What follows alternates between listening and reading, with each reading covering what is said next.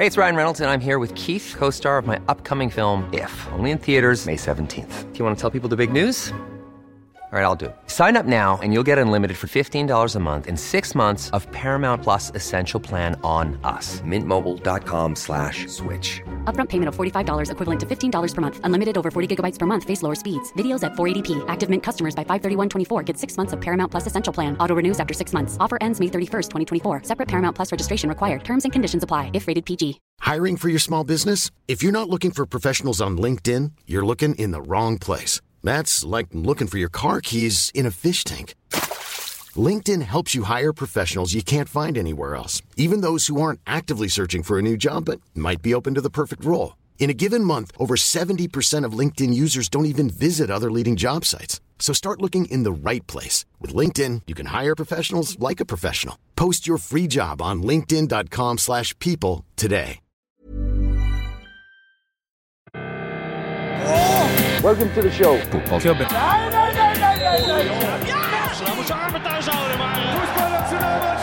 No football club is ever successful without handball. Hei, Hei! og velkommen til fotballklubben episode nummer 49, også kjent som 49. Uh, vi uh... Veldig du, Det er spansk, men du får mer og mer sånn italiensk sånn schwung på det. Tusen takk. Jeg-. Jeg liker eh, altså, at det er mer sånn eh, universelt sånn uh, latinsk. Søreuropeisk. Ja, du er veldig opptatt av de latinske språk. Gjerne. gjerne. Det er du og Davy som, eh, som er det. Ja. Eh, nummer 49, ja, da er det som vanlig. Hvem er det som har eh, drakt nummer 49? Og mm, Bjarne Tautra Hoen skriver bl.a. til oss på Twitter. Mm. Eh, takk for OK pod podkast. Takk selv. Vær så god. Uh, Giuseppe Rossi brukte nummer 49 mellom 2010 og 2014. Fordi 1949 var farens fødselsår. Ja. Vel bekomme. Og tusen takk. Ja, Martin Åkerøy skriver om det samme.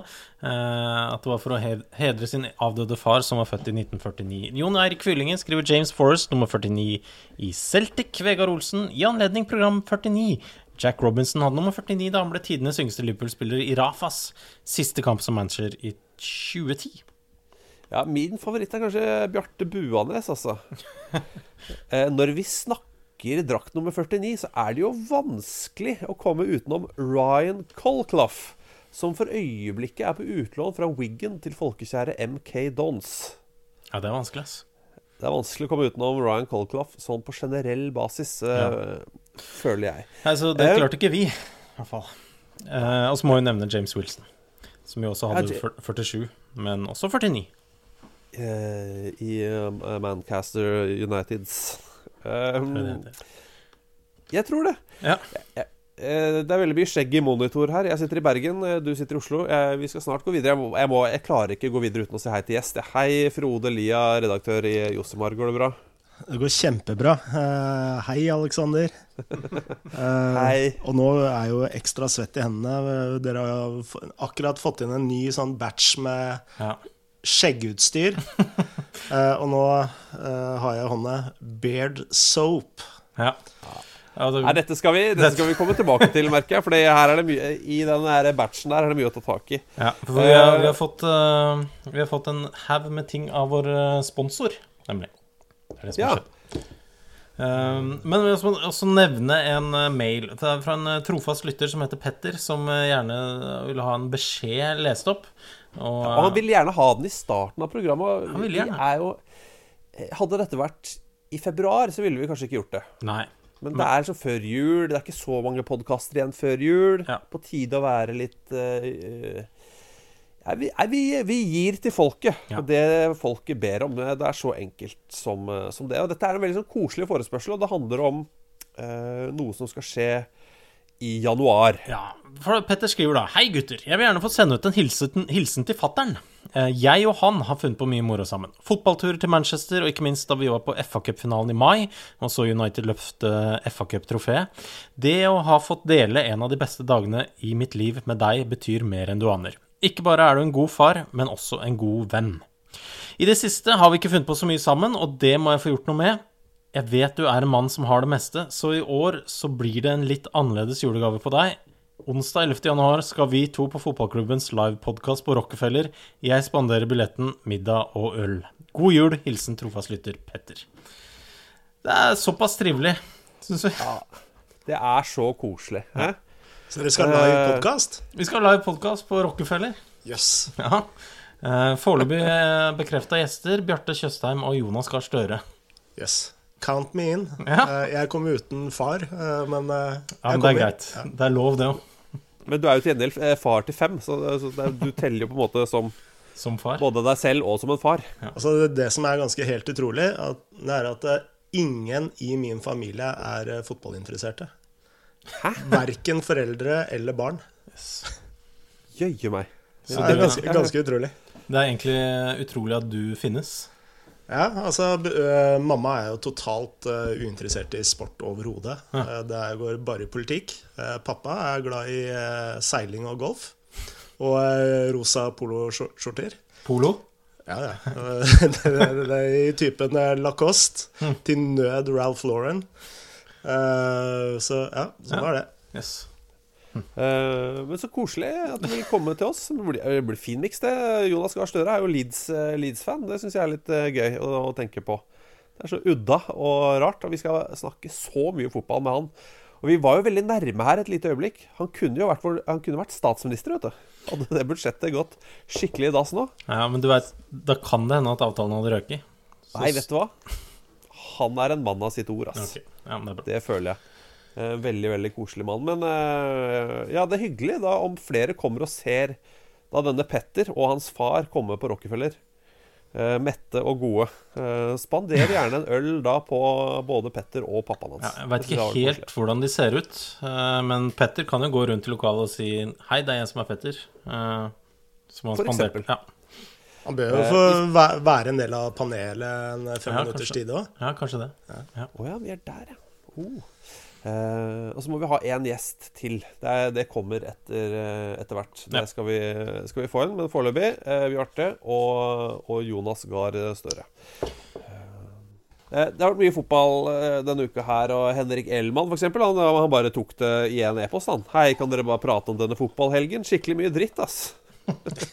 Slagsmål i to Premier League-kamper. Metz-supporterne og Timo Werners og Della Alice filminger er jo stikkord. Legg til Lazio Roma også, så er det nok å prate om. Ja. Eh, men jeg vil også bare begynne med Stabæk Jerv. jeg.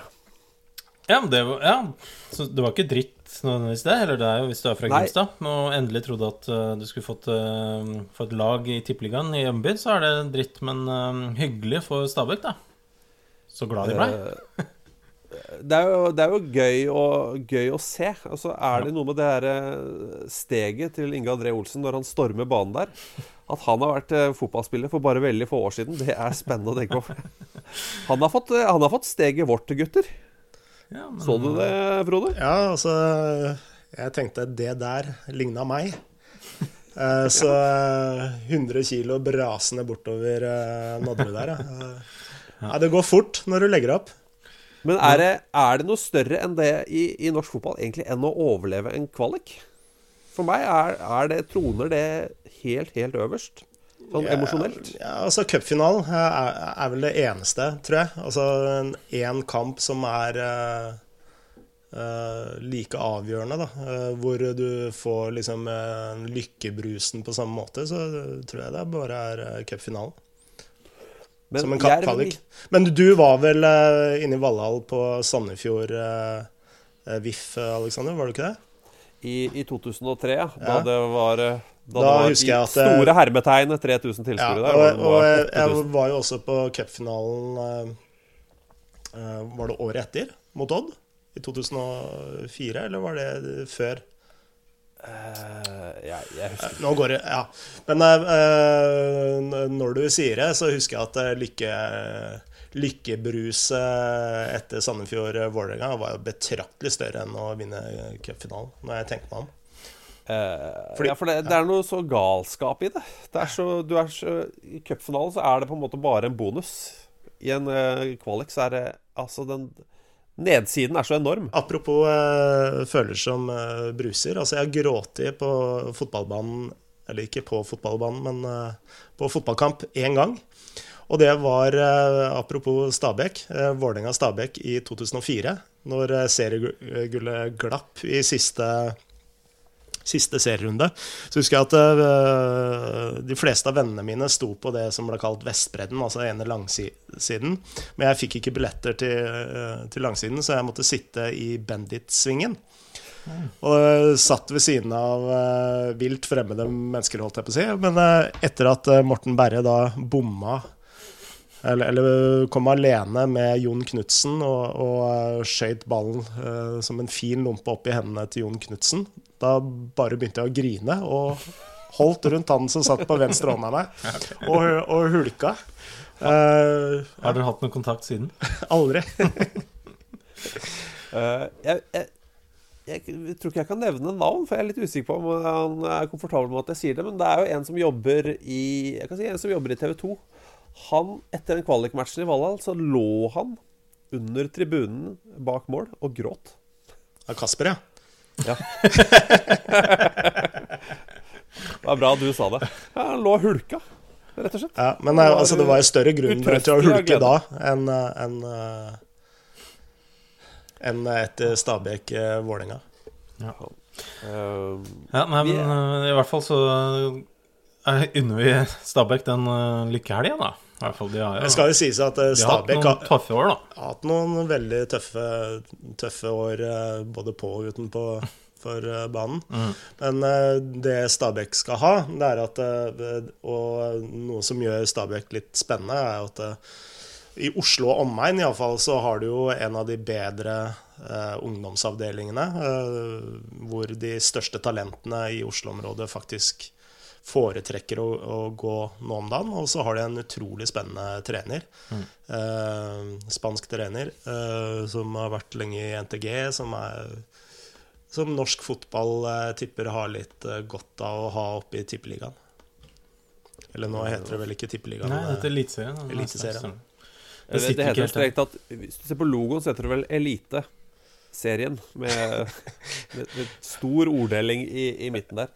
Eh, og så mista Jerv meg litt uh, da de spilte mot, uh, mot Mjøndalen. Og det var det jævla macho-greiene de dreiv med. Og at de skulle være så jævla tøffe, men det var så, det var så lite ekte, den der tøffheten deres. Det var liksom ikke Det var ikke sånn Panserhagen-tøffhet. Det var mer sånn Nei, Det var sånn barnehagetøffhet som, er, som var så lite troverdig.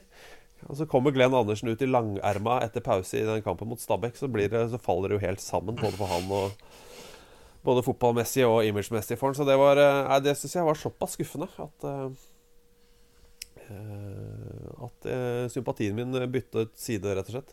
Men samtidig, Arne Sandstø som trener Han har jo jobba i Premier League-studio. Eneste mannen som har uttalt Raheem Sterling som Raheem Sterling. Og, sånn sett så hadde det vært gøy å få den opp i Eliteserien. Men uh, de andre tingene Henrik Elman eh, nevner, så um, var det jo altså, slagsmål i to Premier League-kamper. Uh, det ene var jo da City mot uh, Chelsea. Eh, Jeg skal ærlig innrømme at i helgen så har jeg vært på cheerleading-stevne i Borås med min eldste datter. så det er ikke du som er med i cheerleading? Nei, jeg var ikke med i cheerleading, men jeg fikk sett én kamp i hele helgen, og det er jo litt unormalt. Ja, hva var det? Eh, Det var eh, første 80 minuttene av eh, Chelsea City. Nei, så du fikk ikke Nei, jeg fikk ikke sett så, så når jeg plutselig så på telefonen min på flashscore at det var to utvisninger, så tenkte Ja. jeg what the fuck? Ja, Nei, det var jo Ja. veldig Altså, Con Aguero er en sånn rar spiller. Han, han får overraskende Altså, det er det andre røde kortet han har fått i høst. Eh, sånn eh, På én måte så virker det ikke så veldig alvorlig, den eh, lille taklinga han har. Men så er det, så, er det en veldig sein og stygg òg, liksom. Det er litt sånn, eh, så det er litt merkelig. Men så blei det jo full tenning da, på en del der. Eh, men jeg eh, Altså sånn derre hvor 20 spillere blir, går samles i midten Det er ikke sånn derre Det her orker jeg ikke å se på. Jeg syns ikke det er helt forferdelig, liksom.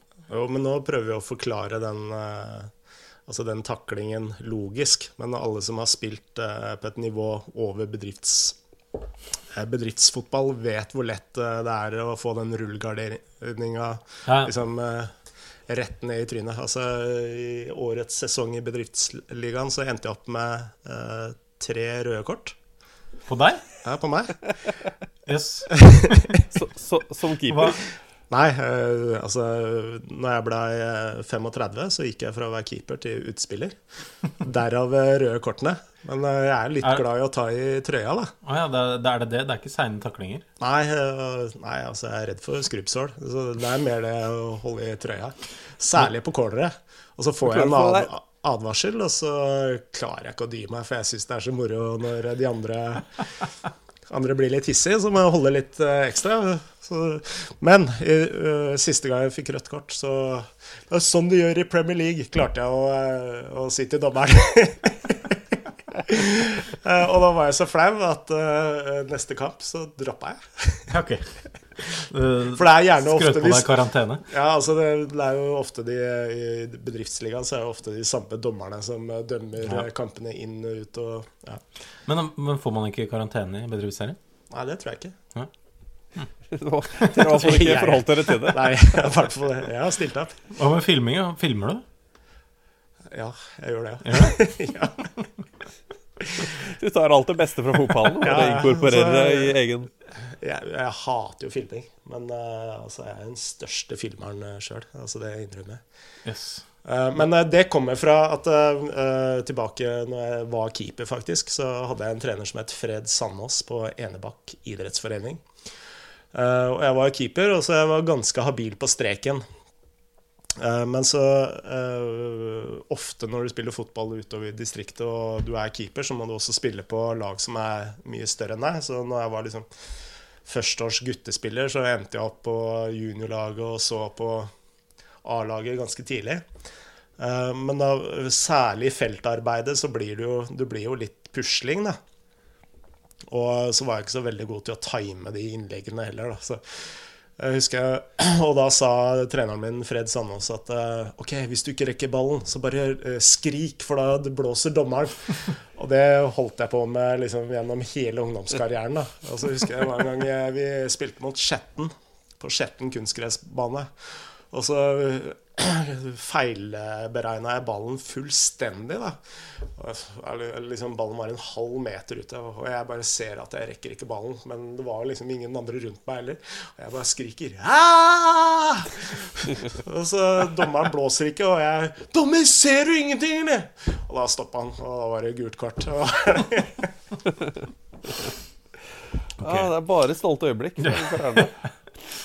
Så du har ikke Du, du slenger ikke dritt om liksom Della Alli, som kanskje legger igjen beinet litt uh, her en litt Jo, jeg gjør jo det òg, ah, okay. ikke sant? Ja. Ja, men jeg bør uh, altså gå stille i dørene. Men Ja. jeg, eh, altså, jeg ble jo utvist på Norway Cup en gang òg.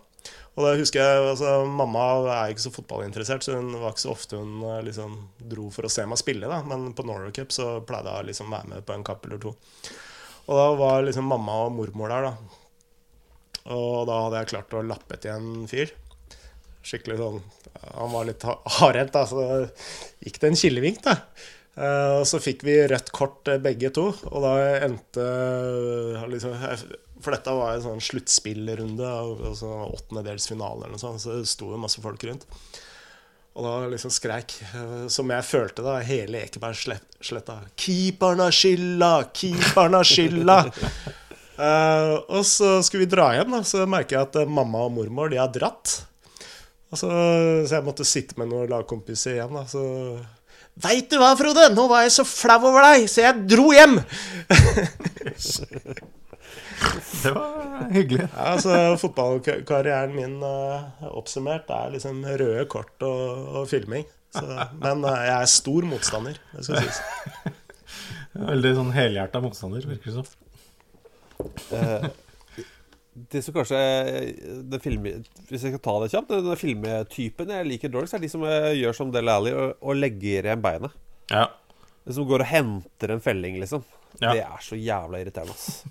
Men Del Alli, Eh. jeg syns jo han er en veldig gøyal fotballspiller, men han, han detter veldig lett innafor Spesielt innafor 16. Eh, men det funker jo, funker jo litt, det. Porcettino mente jeg at nei, det er, nå er det liksom Nå er England blitt er såpass internasjonalt. Og Det er litt sånn. Argentina. Ja. Ja. Så, så nå Nå er det ikke noe vits for engelskmenn å late som de er bedre enn andre lenger, og det er jeg jo for så vidt enig i. Det er sant. Eh, i Roma, ja. Vi hadde Roma-derby. Det er liksom Ja, det så jeg bare. det så du. Ja. Hva syns du om det? Roma vant. Roma vant, ja. Altså, eh, etter første omgang så tenkte jeg at eh, dette tar Lazio. Uh, virkelig. Men uh, det er jo mitt uh, bettingtalent, det der. Jeg spiller alltid ut på feil hest. Men ja, jeg syns Lazio så betraktelig mer friske ut enn det Roma gjorde. Men det er alt dette røret rundt de matcha. Og det er jo veldig ofte Lazio som eh, disker opp med røret. Det Ja. må jo kunne sies. Det- Eh, som er litt trist, da, det er jo at det er så Altså, den boikotten eh, av Curva Kurva Sud Nå var Til Roma? Til Roma, ja. Nå, altså, begge ultrasene har jo boikotta henholdsvis Lazio og Roma, men eh, til den kampen så kom jo Lazio-supporterne tilbake. Men grunnen er, det er at de, de satte opp pleksiglass, var det det?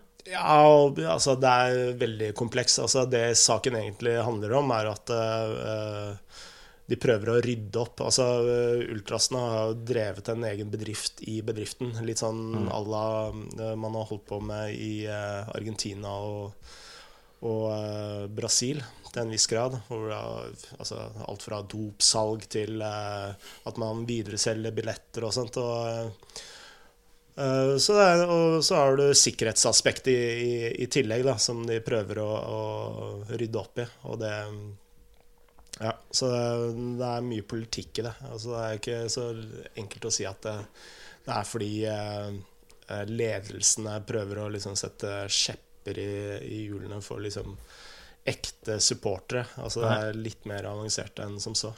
Um, ja, for, altså, Lazio har jo en, sånn, eh, politisk historie som ikke er sånn supersjarmerende, sånn med mye fascisme og, og sånn. Og ultrasene Altså Ultrasene var jo på trening, Lazio-trening, på torsdag. At de snakk, var der og snakka om hva, som, hva de krevde av spillerne. Og så var det da en talsmann for, eh, for dem eh, som da sa etterpå at eh, for oss så er ikke det her et slag. For oss så er dette en etnisk krig. Det er jo sånn passe sjarmerende, da, syns jeg. Men Ja. eh, Nei, helt klart, Lazio jo, har jo vært en av de klubbene som har slitt mest med høyreradikale supportere. Men det skal jo sies at uh, veldig, veldig mange klubber i Italia, Spania, Tyskland ikke minst, har liksom uh, eh, supporterfraksjoner i alle politiske retninger. Ja. Altså, uh, For to år siden så var jeg også Dortmund mot Mainz f.eks. og kom i kontakt med noen Dortmund-supportere. Sammen med Eurosport-kommentator Eivind Biskår Sunde.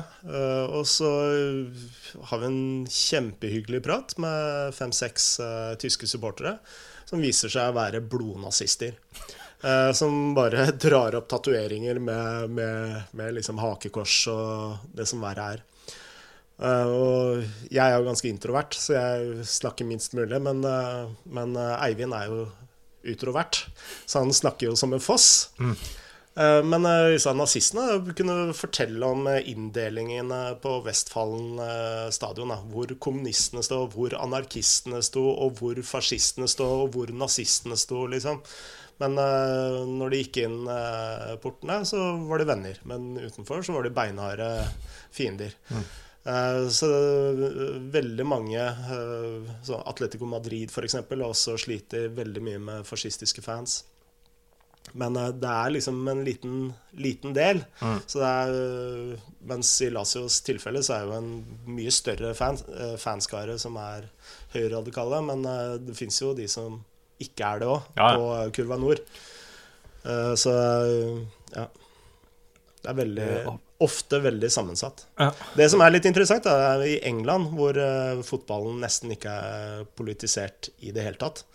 Eh, du har English eh, Defence League. Eh, men det er, vi er liksom ikke så utbredt på fotballstadionene som, som det du ser i Tyskland, Spania og, og Italia. Da. bare Apropos Atletico Madrid, det er noe helt annet som ikke har med fascisme å gjøre. Bare minne våre lyttere om at det er siste sesongen deres til Atletico Madrid på Vicente Calderón. Og det er et av mine favorittstadion i Europa. Jeg syns det er helt uh, nydelig. Og det skal jo det skal de kvitte seg med og få seg nyttighet. Så nå har dere Ja, hva blir det? Jeg er helt enig. helt enig altså, jeg, Også en av mine favorittstadioner i Europa. Sånn uh, utseendemessig. Men de stolene der oh, Hytteto, det er trangt. Det er trangt. Ja, men også plasseringsmessig. Det ligger jo midt i Madrid sentrum. Ja. Der ligger Vicente Calderón. Det er ja, Setene er jo dritvonde, ja, men det er det jo selv på nye stadioner som Hawthorns i West Bromwich. Liksom. Det, er, det, det, skal være vondt å se på fotball i Europa om dagen. Jeg, eh, Apropos fascisme og Atletico Madrid, så at, eh, med tanke på at det var El Clásico i helgen, så er det jo verdt å nevne at Atletico Madrid var jo egentlig fascistenes lag i Spania. Eh, fram til Real Madrid begynte å gjøre suksess på 50- og 60-tallet. Og det var jo først da Franco på mange måter bytta side. Eh, det var jo flyvåpenet i Spania som, eh, som starta Atletico Madrid og, og, og, drev den klubben i veldig mange år. Så eh, ja, litt historie der. er, apropos Franco, bestefaderen Moderen er veldig sånn politisk Hisser seg fort opp. Bestefaderen da han levde, han syntes alltid det var så gøy hvis han kjeda seg på kvelden. Så pleide han å ringe hjem til oss. Og så hvis moderen tok telefonen, så kunne han gjerne begynne med Franco han var ikke så gæren, han. Bare for å få litt underholdning i et kvarters tid. Så det syns jeg er veldig, veldig, gøy. Men hver gang det kommer sånne El Clásico-runder, så blir, er jo ofte liksom debatten mellom uh, supporterne Altså uh, Real Madrid er liksom fascistklubben, og liksom Barcelona kom på, på det rette laget. Og da i den forbindelse så er Barcelona er også en klubb som har, har eh, slitt veldig med fascistiske fans. Uh, ja, det, det, den der, det er en ganske sånn skinnhellig et ganske skinnhellig image den klubben der har. Ja, Ikke bare skinnhellig, men også historieforfalskning. Altså, det er hva, hva man uh, sier, at uh, sannheten er sjelden svart og hvit. It's shades of grey, så det heter på engelsk. Er det Fifty Shades of Grey? Er det det, det den du ønsker å reklamere for? Ja. ja. At historien er jævla sexy. Mm. Uh, og så, Jeg nevnte jo West Brom i stad. Uh, som Arne Johan Hamre skriver. Scoring av Chris Brunt. West Bromwich Albion. Og Chris Brunt, altså. En av mine favorittspillere i Premier League. Mm. Skårer igjen, vet Faen, for en fotballspiller han er. Ja? Nei, altså, det, er, det, går ikke en uke uten at vi prater om eh, West Brom. Altså. Det, Nei, det går faktisk ikke, jeg tror ikke det går en uke uten at jeg nevner Chris Brunt i en eller annen sammenheng. Nei, det er sant det Og han ligner apropos det Han ligner litt på han Irren som spiller hovedrollen i Fifty Shades of Grey. Så da har, vi bundet alt, mm. alt mm. ja. sammen. Se den filmen, med andre ord. Nei, jeg tror ikke det. Jeg, ikke Nei, okay. jeg skal ikke se den heller. Okay. Ikke se den filmen, med andre ord. Nei. Du kan se en TV-serie med han samme skuespilleren som heter uh, The Fall. Strålende saker. Bortsett fra den siste sesongen. Den uh, syns jeg ikke Den har jeg ikke sett. Nei, Den kan jeg ikke anbefale. Gud a meg, så mye TV dere ser på. Tusen takk. Ja, hyggelig å høre. Uh, så litt på Drømmehagen i stad, bare for å prøve det. Det var vanskelig.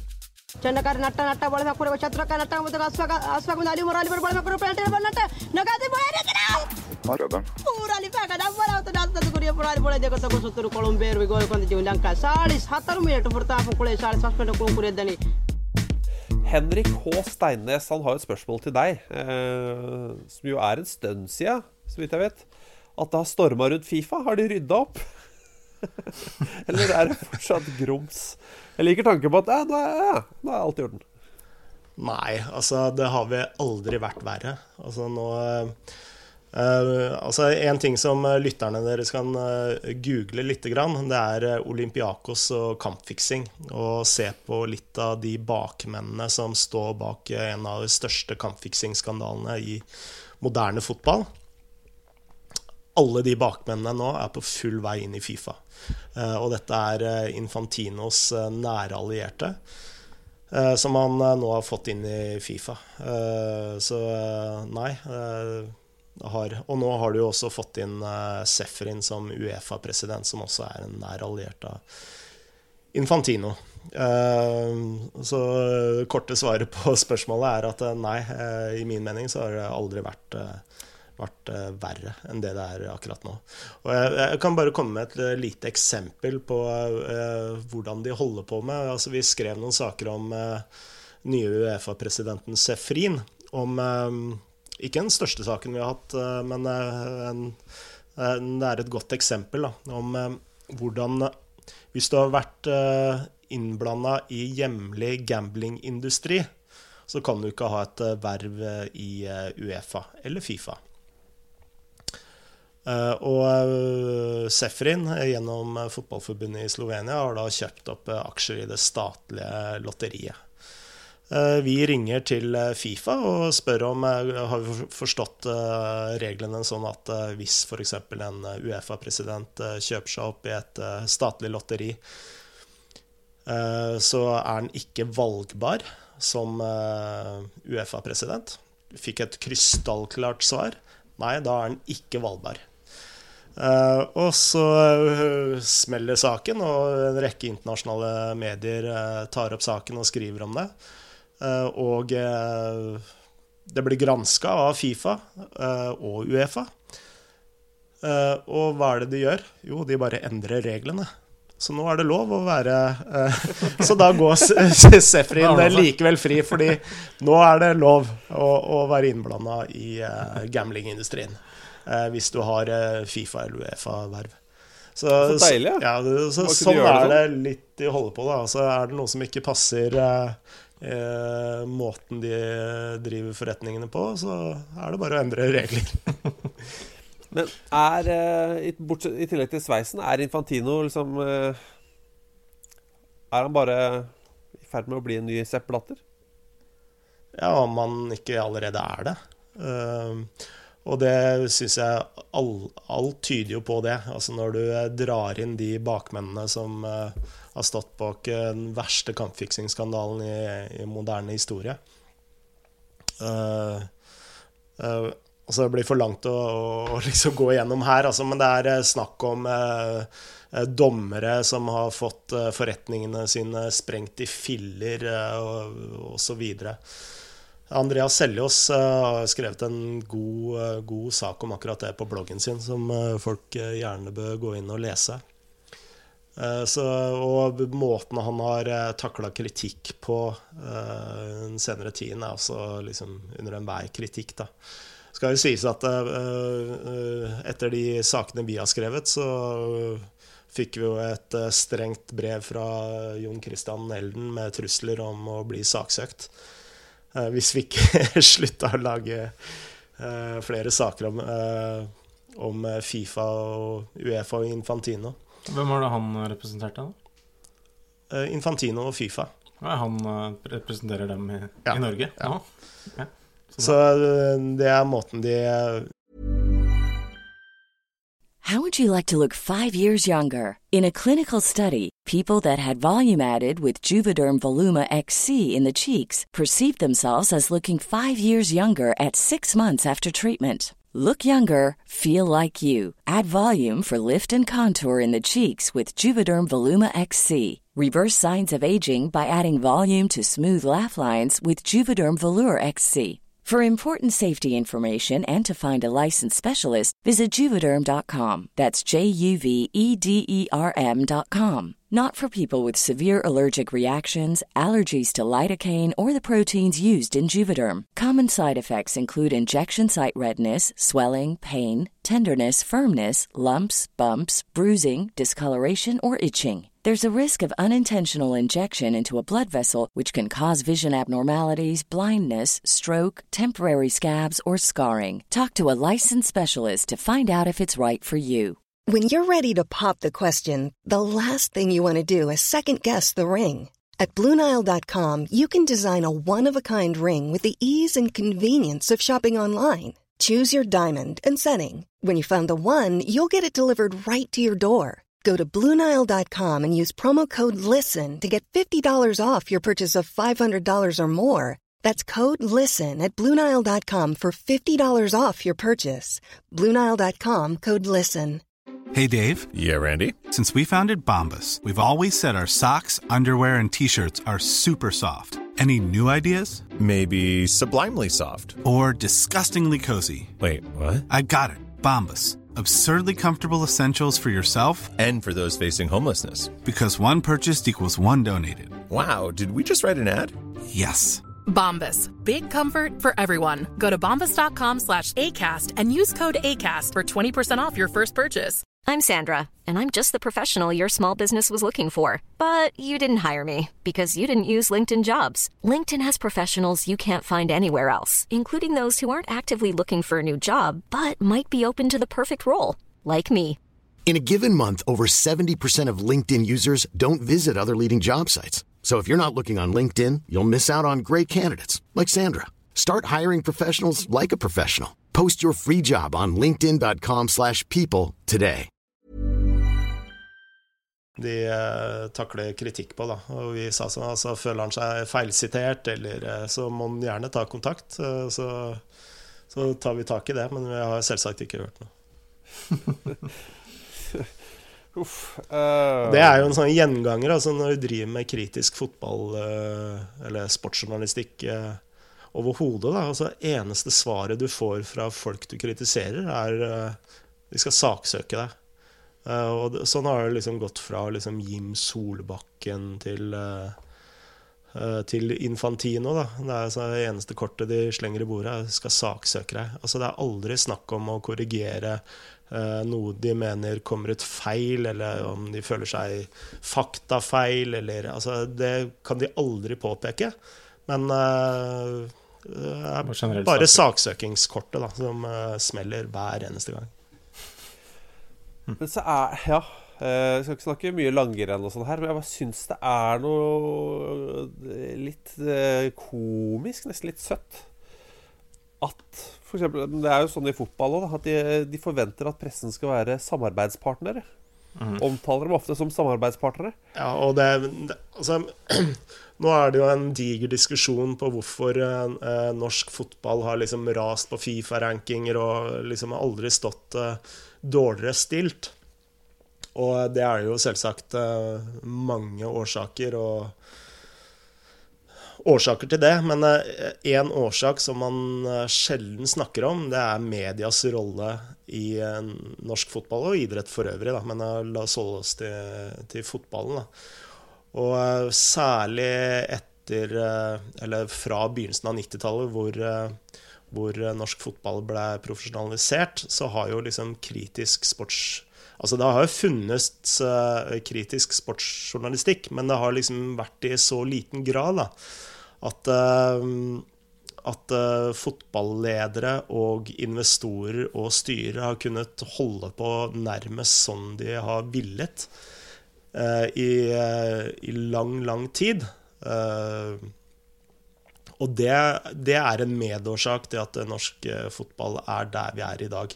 Og jeg tenker, jeg tenker ikke da bare på de store riks, eh, riksmediene, men eh, særlig lokalpressen rundt omkring, som f.eks. Eh, Fredrikstad Blad, som eh, gjennom lang, lang tid har fått, eh, fått eh, tips, innspill om hvordan ståa har vært i Fredrikstad fotballklubb, særlig gjennom uh, uh, behandlingen av stadion, den såkalte stadionsaken der nede, hvor man lokale investorer nærmest har rana fotballklubben.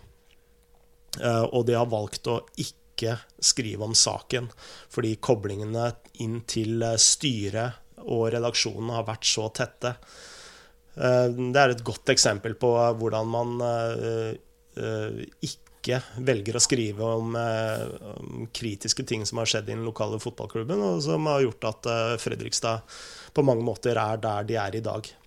Og sånn eh, kan du egentlig bare ta sjøruta rundt omkring i, i Norge, fra by til by til lokale klubb, hvor mye kokos det har skjedd rundt omkring. Uh, og de har fått holdt på fordi den lokale pressen har vært helt apatisk. Uh, Men de er vel også redde, da? Det er vel ikke bare apati, det er vel en eller annen sånn frykt der også for at uh, Ja, er vel- Altså Hovedsakelig er det altså, Det er jo selvsagt mange årsaker til det, men den, den mest gjengangeren av årsaker er uh, tette bånd. Som i Ja. Fredrikstad, at uh, kona til redaktøren sitter i, i styret, f.eks. Og så er du vel redd for å ikke kunne få prate med folk seinere og få gode saker. Og. Ja, altså Mim Solbakken, eksempel. Altså, nå eh, så sitter jo han på Han sitter vel på nærmest eh, 80% av landslaget. Rundt regna. Eh, og eh, det sitter litt inne å liksom gå etter han da. Eh, la oss be bevege oss inn i det som vokser ut av kroppene til oss tre. Eh, hår. Eh, Åh. Først eh, Jarle Andreas. Han stiller jo et spørsmål her. eh, I lys av Rooney utenfor topp 50-gate. Eh, bare kjapt oppsummere det. Det er altså da Ståle Solbakken satt i studio med meg i TV 2s Premier League-studio og sa at Wayne Rooney er ikke i nærheten av å være i topp 50 i verden. Og jeg trodde han snakka om eh, meg i sommerstudio, jeg som eh, mente at oh. Har du ikke fått med deg det? Altså, ja, det er den nye Rooney Top 50 Gate. Ja, som er- faen, nå har jeg overvurdert min egen rolle her. Nei, men eh, jeg, har- jeg har fått med meg den, altså. Ja, Hva er det for noe? Hva er Nei, altså, jeg var jo uh, i uh, Hva skal man kalle det? Altså, eh, Premier Premier League, League-studio i forkant av årets sesong. Og så skulle jeg og eh, Kasper Wikestad, eh, Christian Gauseth eh, ja, En rekke kåre de 50 beste spillerne i eh, Premier League.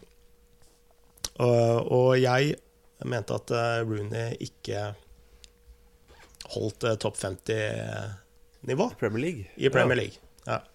Og da fikk jeg jo uh, a- shitstorm. Uh, som jeg aldri har sett uh, maken til, eh, faktisk. Eh, særlig fra Christian uh, Gauseth. Og han eh, Hva heter han TV 2-reporteren? Skjell? Skjell? Skjellbekk? Marius Skjellbekk. Skjellbekk. Marius Skjellbekk, ja. Veldig fin fyr, eh, eh, forresten. Men eh, Han, ser, han, han, han fremstår som om han er 55, men han er bare 27. ja, eh, han Norges aller eldste 27-åring. Ja, han likte jeg Ja. veldig godt. Men eh, han eh, var ikke enig i Rooney-analysen, da. Men da, eh, altså, det er sjelden jeg har blitt forsøkt latterliggjort, men da, da ble jeg virkelig forsøkt latterliggjort. Men det er i hvert fall eh, Ja. da tydeligvis Rooney utafor topp 50-gate del 2. Eh, men Jarle Andreas skriver kan dere rangere topp 5 eller 50 spillere med håretransplantasjon. Og det er vanskelig, men der er nok Rooney inne på lista. Ja, ja, altså, jeg bare kjenner til en, jeg. Han? Eh, Ja. Bobby Mihailov, Bulgarias keeper i VM i 1994. Ja, men han ja, kjørte vel eh, parykk? eh, Han kjørte tupé, ja. Det stemmer det. ja, hadde jo en egen sånn tupé-opplegg. Men eh, så Antonio har du Conte. Ja. Clattenberg er jo ikke spiller, da, riktignok. Jørgen Klopp eh, bør jo være trener. Ja, men Conte er jo soleklar på laget. Bare google eh, Antonio Conte og hair, så vil du se rystende bilder. Eh, han har jo sveisen din, Thomas, for Oi. ti år siden. Ja, Har vi noen eh, norske kandidater, eller? Uh, nok en gang bare si det mest rystende med Wayne Rooney er jo ikke hårtransplantasjon, for den er han helt åpen om. Men at han ikke er åpen om den botoxen han helt tydelig har i panna, det skjønner jeg ikke nå. Burde bare være åpen om, eh, om alt sammen der. Kanskje han får penger for det ene, ikke for det andre. Ja. Eh, for en eh, eh, Var det to uker siden så fikk jeg dette brevet fra Sondre Andersen. Ja. Det var et veldig sånn bekymret brev. Deriblant så lurer han på Han skriver blant Jeg skal ta mer av brevet etterpå, men han skriver skrev blant annet noen reklame for en sponsor har jeg heller aldri hørt om. Så jeg forstår ikke helt hvordan dere tjener penger til å fortsette. Så han er bekymra for oss. Det setter vi pris på. Eh, og vi, har, vi tar ansvar, Uh, fordi det er snart jul. Jeg vet Mm. ikke om folk har lagt merke til det, men Jo. det er veldig snart eh, jul. Uh, og vi er to menn. I dag har vi i tillegg en veldig hårete gjest. Herregud, for en hårvekst du har, Frode. Det er Det er helt sjukt.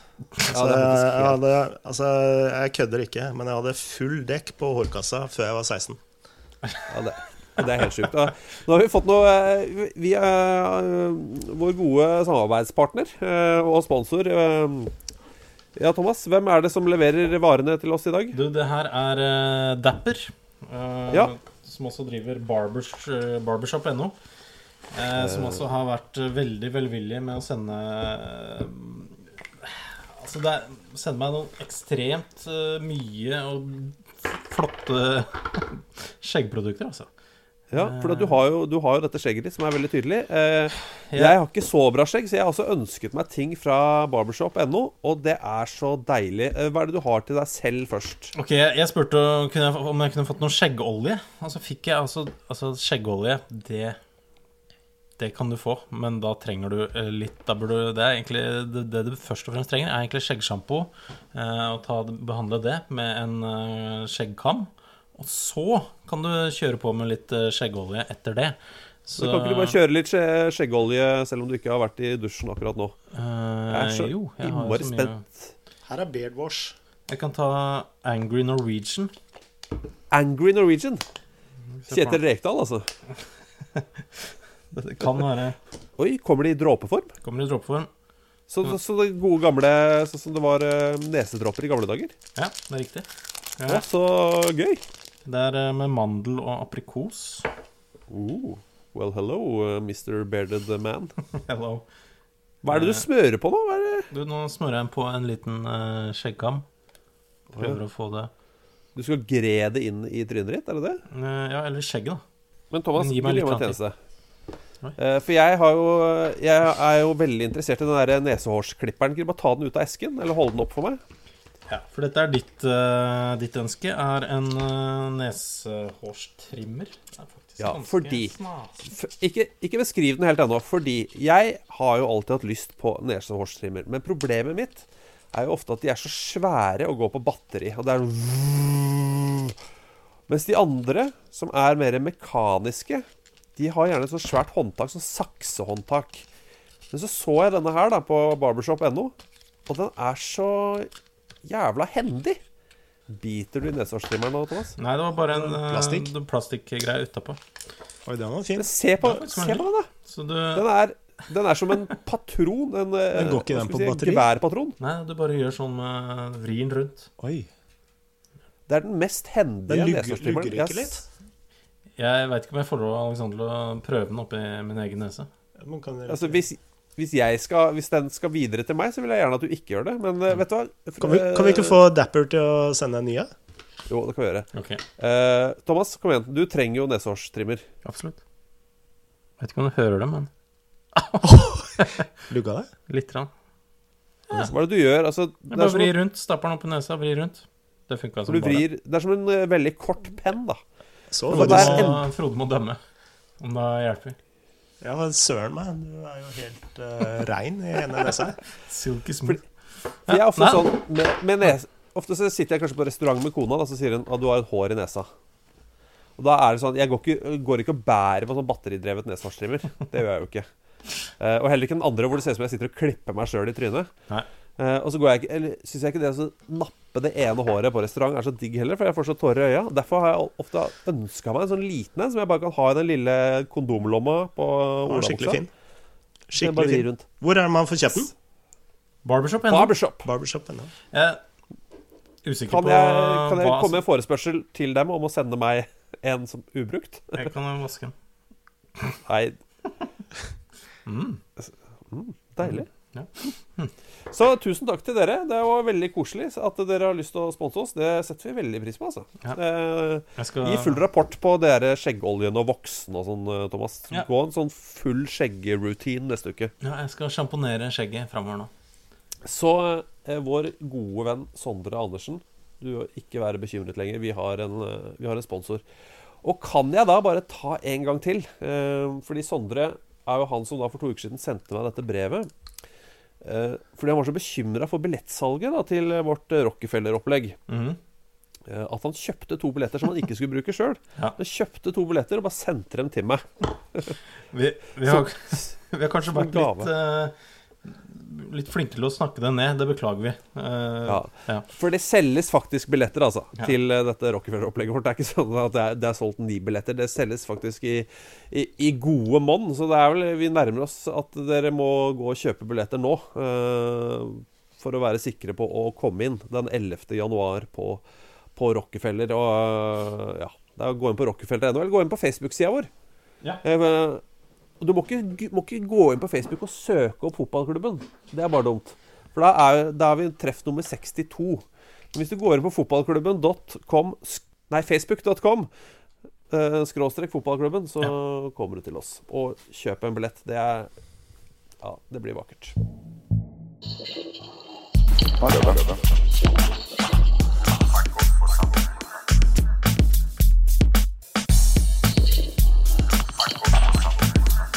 Eh, mere spørsmål her. Eh, Frode Lia, du er jo glad i Ipswich. Anders eh, THFC, han er altså Tottenham-fan, eh, skriver Siden Frode er Ipswich-mann, vil jeg gjerne høre hans beste minne fra Portman Road, som inkluderer Jason Dossell. Ja, altså, jeg har jo bare ett minne som inkluderer Jason Dossell eh, og Ipswich, faktisk. Men det var til gjengjeld ganske nært. Ja, det var kjempenært. Altså, dette eh, Altså, nå Ja, det er vel ett og et halvt år siden, så Ja, ett og et halvt år siden så spilte jo eh, Ipswich eh, playoff mot eh, Norwich. Og eh, som de fleste engelske klubber, så har jo også Ipswich en eh, supporterforening eh, i Norge. Eh, og Ipswich sin eh, supporterforening er eh, drevet av en veldig, veldig veldig hyggelig fyr som heter Ole Bernt Krokstad. Krokstad. Som inviterte, inviterte meg over, da. Sammen med en rekke Ipswich-supportere. til å se Norwich-Ipswich.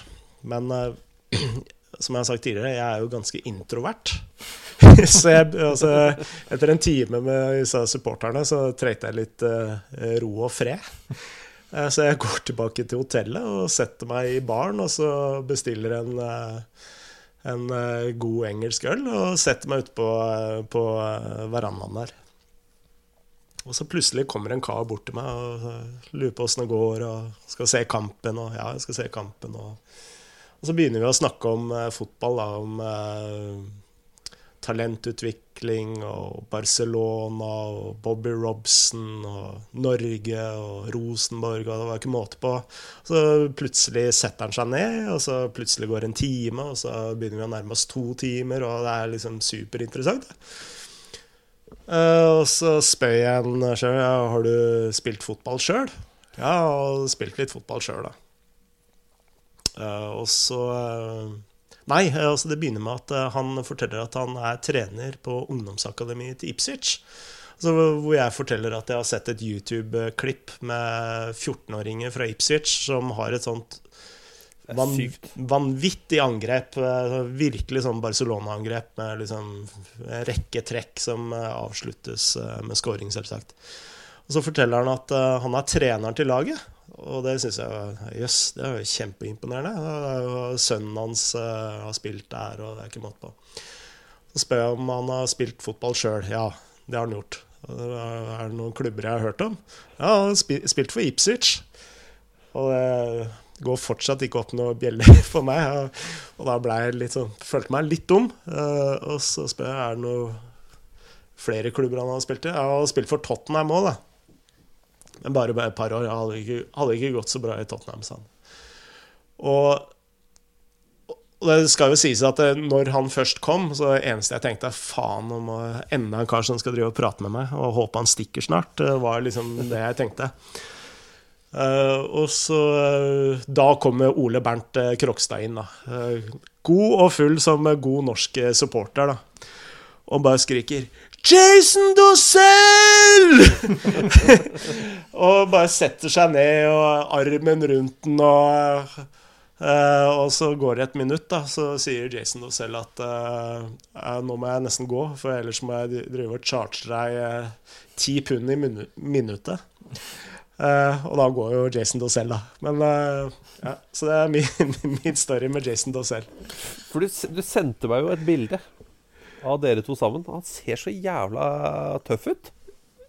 Ja, han var jo ikke det. Var, var, ja, altså, jeg kjente han jo. Altså, eh, jeg skal si at alderen hadde ikke fart veldig godt med han. Altså, han eh, var jo bra dratt i ansiktsmassa. Det må være lov å si. Tror du han løper sånn som deg og Inge André Olsen?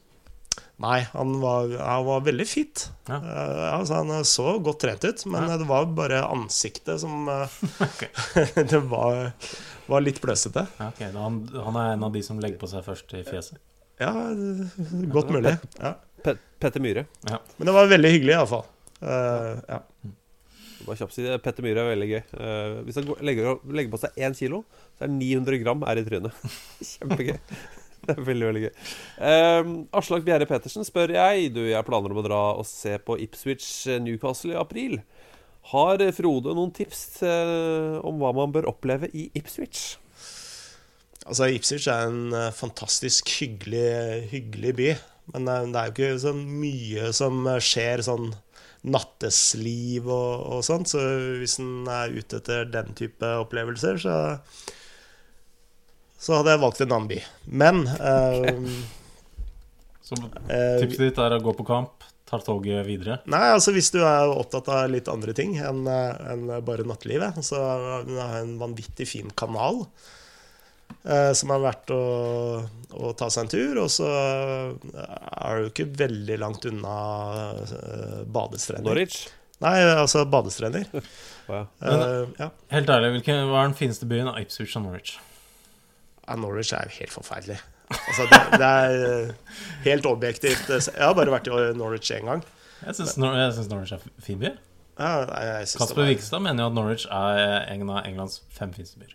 Ja, det, jeg har hørt han si det. Jeg, jeg syns det var liksom Det er jo ganske kjedelig, da. Ja, altså Ipswich ser veldig sånn skandinavisk ut til å være en engelsk eh, by.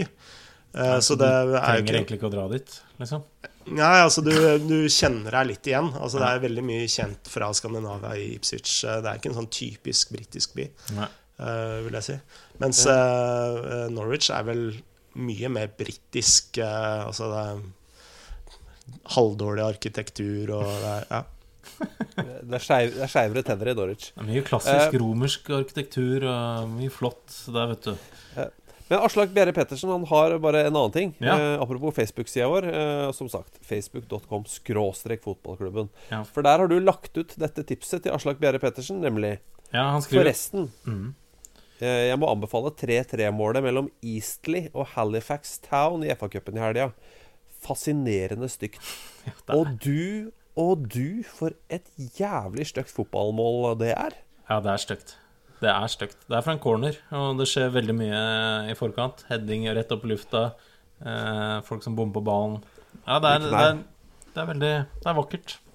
Men eh, i helt andre enden av skala, Bournemouth-Liverpool Fy faen, av de syv målene så tipper jeg i hvert fall seks av dem eh, kan eh, i hvert fall være nominert til månedens eh, mål.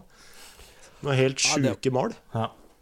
Ja, det er sjuke mål og sjuk fotballkamp. Det det var rett og slett veldig, veldig morsomt å, å se på. Eh, ja, dæven. Eh, Det nedtaket til uh, Cooks, eh, målet til Origi, syns jeg var altså utro... Ja. Men at det er Steve Cook som eh, At en sånn spiller har sånt nedtak, det er gøy. På to touch. To touch. Ehm, Jens Leksrød skriver Hei sann, jeg satt i båsen ved siden av Tor Christian Karl Karlsen og Alexander Schou på Grisen på Torshov en gang i våres. Ok. Åh. Det syns jeg er både fascinerende og skummelt. De kommer aldri og sier hei. De bare forteller om det et halvt år etterpå. Uh, han skriver videre Jeg overhørte navnet Jan Christian Fjærestad. Ja. Uh, mulig samtalen dreide seg om hans rolle i Sarpsborg 08. Nei, uh, det var det ikke. Det Ikke? handla om da han ble toppskårer i norsk øverste serie i 1987. Sju. Men uh, han er jo Han var jo liksom eh, nestor for damesatsingen i Sarpsborg 08, som uh, blei lagt ned nå forrige uke, tror jeg. Men fy fader, Tor Christian Carlsen begynner å få sving på det i Israel. Ja, selv om de har tapt de to siste, så har det sett eh, Det har vært mot bra lag. Er mot Beitar og Bersheva. Men eh, ja, Makabi Haifa begynner å se bra ut nå. Ja, gjør det. Veldig, veldig gøy om han kan Jeg vil jo ha, i og for seg ha han hjemme i Oslo, men det er veldig gøy om han kan bli boende i Israel i ti år og bare gjøre Makabi Haifa til et sånn dunder og brak-lag i Europa. Eh, Alexander Vie Flå. Han skrev til oss på Var det på Soundcloud? Nei, det her var på Facebook. Uh, han skrev Altså Først så skrev han en melding. Hei og takk for skikkelig ok podkast. Er dere interessert i en selvopplevd historie fra norsk fjerdedivisjon som omhandler en akutt penisskade og en kvinnelig penisekspert, parentes urolog, på tribunen? Uh, så svarte jo vi da Det høres eh, definitivt ut som en historie som vi er interessert i. Så, så skrev han da, noen dager senere, en ganske lang oppsummering. Ja. Og han skriver da I perioden 2005 til 2009, eh, med unntak av 2007, som ble tilbrakt i eh, newzealandsk andredivisjon, levde jeg et anonymt fotballiv i tradisjonsrike Ny Kronborg i Bergen. En varm høstdag Du hører at dette går gærent, dette. En varm høstdag i 2008 skulle vi spille kamp mot blåtrøyene fra Bjørg. Dette var en kamp mellom to middelhavsfarere, så kampen tiltrakk seg naturlig nok et svært begrenset antall publikummere. Antageligvis ikke mer enn 15. Undertegnede skulle spille i en dyp sentral midtbanerolle. Kampen var få minutter gammel da jeg og en Bjarg-spiller kjempet om å nå den samme ballen. Uheldigvis for meg var Bjarg-spilleren en typisk fjerdedivisjonsspiller fra Hordaland. Mye kick, lite run. Jeg forsøkte å pirke eh, med meg ballen, mens Bjarg-spilleren på samme tid forsøker å sparke ballen så hardt han klarer. Jeg når ballen først, men idet jeg passerer ham, sparker han knallhardt til i mine baller istedenfor i fotballen. Alle som har spilt litt fotball, veit at balleskader kan være smertefulle, men denne smerten var tusen ganger verre eh, enn vanlig, og jeg måtte trekkes etter armene ut av banen. det, er, det er så trist, det. Ja, det mens, jeg ligger, mens jeg ligger langs sidelinja, dukker det opp en kvinneskikkelse over meg. Et kort øyeblikk trodde jeg det var en dødsengel, men det var det ikke. Snarere tvert imot. Det viste seg nemlig at dette var en kvinnelig penisdoktor. Hun spurte om hun kunne titte på penisen min, noe jeg enda ikke hadde turt å gjøre selv. Hun tar en kort titt, og det viser seg at penisen var hovnet opp til det tredobbelte. Jeg får panikk. Men den kvinnelige penisdoktoren forsikrer meg om at dette er nokså normalt. Hun ba meg om å ligge helt i ro i noen minutter, og vi avtalte at når jeg klarte å gå selv, så skulle hun titte nærmere på skaden inne i garderoben. Som sagt, så gjort. Etter noen minutter lå jeg rett ut på en garderobebenk i en av Bergens forsteder, ikledd grønn drakt og røde fotballstokker, mens en kvinnelig penisdoktor studerte mitt underliv i detalj. Eh, spektakulære greier, dette her. Eh, hun konstaterte at penisen min hadde fått en real trøkk, og jeg kom til å være hoven i en ukes tid. Jeg fikk også beskjed om å unngå å få ereksjon i denne perioden. Hvis ting ikke ble bedre, skulle jeg ta kontakt. Eh, men fikk, han fikk da verken navn eller telefonnummer. Den dag i dag vet jeg fortsatt ikke om denne kvinnen virkelig var en penisdoktor, eller bare en entusiast. Eh, nydelig, eh, flott, nedpå historie. Han får ti av ti av meg. For altså, Hva er eh, sjansen egentlig for at blant eh, 15 tilskuere skal være en urolog på tribunen? Det er jo relativt liten, da. Men eh, ja, det er, det, er, det er flaks. Ja, gøy om de gikk over anlegget og spurte om det var en penisdoktor til stede, og hun rakk opp hånden. Ja. Det var det eneste som kunne gjort dette enda bedre. Eh, og så må vi bare avslutte med to ting. Eh, tre, fire, kanskje fem ting. eh, husk Facebook-sida vår. Facebook.com skråstrek fotballklubben. Mhm. Eh, husk eh, Rockefeller, da. Mhm. Kjøp billett til Rockefeller 11.1. Eh, Jonas Gahr Støre, Bjarte Tjøstheim og en tredje gjest som vi ikke har booka helt ennå. Eh, og Frode, du tvitra i går eh, følgende tweet til oss. Eh, vi heter jo da Fotballklubben på Twitter. Eh, Øy! Du som spurte om Bielsa og håndballjentene til fotballklubben. Få det inn igjen, da! Hva, hva er det for noe? Nei, altså, jeg har jo en skokk med unger. eh, og to av døtrene mine spiller, spiller håndball. og som den pliktoppfyllende pappaen jeg er, så når håndballaget trengte trener, så, og ingen sa ja, så måtte jo jeg steppe opp som, eh, som håndballtrener. Og jeg kan jo absolutt ingenting, absolutt ingenting om håndball. Eh, så det var et eh, godt utgangspunkt. Men det jeg tror han sikta til, var at på Strømmen så spilte vi Nei, på søndag så spilte vi kamp. Vålerenga mot Lillestrøm. I håndball? I håndball, ja. Og jeg, altså, det er to ting. Altså, jeg må gå litt tilbake. Altså, det er to ting som jeg, uh, skaper stor irritasjon hos meg. Det er fotballspillere som ikke presser, og trommeslagere som sakker. Det er mine sånne to livshat. Uh, da. Det er altså si alle lagene til André Villas Boas og Lars, Lars Ulrich i Metallica. Riktig. ja. Uh, så, eh, eh, og kona mi er jo gammel eh, håndballproff og spilte i Nordstrand i mange, mange år. Og spilte sammen med Randi Gustad. Og Randi Gustad har en søster som har sine døtre, som spiller håndball i Frankrike. Og eh, altså gjennom jungeltelegrafen, gjennom Randi og kona mi, så eh, fortalte kona mi at Randi hadde fortalt at i Frankrike så dreiv de med sånne indianere. Altså, høy, altså at uh, håndballspillerne liksom presser høyt, presser høyt da, mm. i god Bielsa-ånd. da. Og det tenkte jeg dette er jo klokker i mine Som den Bielsa-fantasten jeg er, så er jo dette klokker i mine ører. Uh, så jeg har lært liksom håndballjentene mine da, til, å, til å liksom presse høyt opp på banen. Og dette frustrerer jo liksom motstanderne. Spesielt trenerne og foreldrene på det andre laget. Da. Ekstremt mye, da. Uh, så nå kommer jo liksom trenerne og sier at det, det er litt usporty gjort og, og sånn, men det er bare svaret. Det er sånn man gjør i Frankrike. For det har Randi Gustav sagt til kona mi, og kona mi har sagt til meg. Eh, vi, må, vi, må, avslutte her. Vi har holdt på så lenge. Ja, gitt. Eh, tusen takk, Frode. Når kommer neste Josemar? Eh, den kommer i morgen. Ja. I morgen? I morgen. Så skal den lande i Altså, nå er vi jo på tirsdag. Så ja. i løpet av onsdag, torsdag og fredag så skal bladet lande hos våre abonnenter. Hva, hva er det noe du kan lokke med?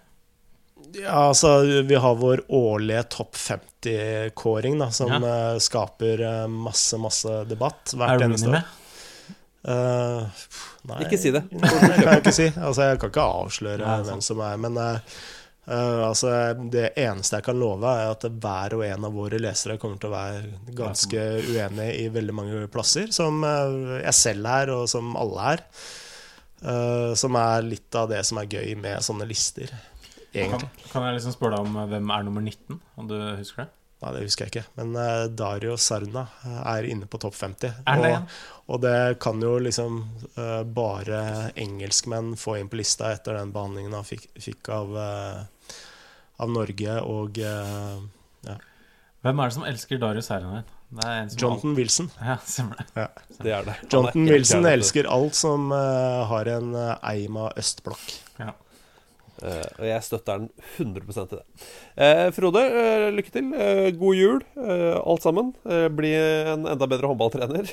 Så, til våre lyttere, husk da, verdens beste julegave Det er disse billettene til Rockefeller 11.1. Ja. Alt annet er jo ingenting. Det er kanskje bare et Josimar-abonnement som kan matche det. Og Eventuelt... en nesetrimmer fra barbershop.no. Ja, det også er en god erstatter. Det er faktisk Jeg har vært veldig fornøyd med, med en til nå. Oh, kan du få dem til å sende en til meg til neste uke? Nei, jeg veit ikke. Oh, jeg har så lyst på. OK, vi snakkes da. Ha det. Ha det. Ha det.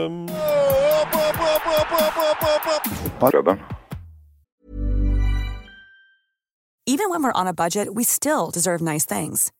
Quince is a place to scoop up stunning high-end goods for 50 to 80% less than similar brands. They have buttery soft cashmere sweaters starting at $50 luxurious Italian leather bags, and so much more. Plus, Quince only works with factories that use safe, ethical, and responsible manufacturing. Get the high-end goods you'll love without the high price tag with Quince.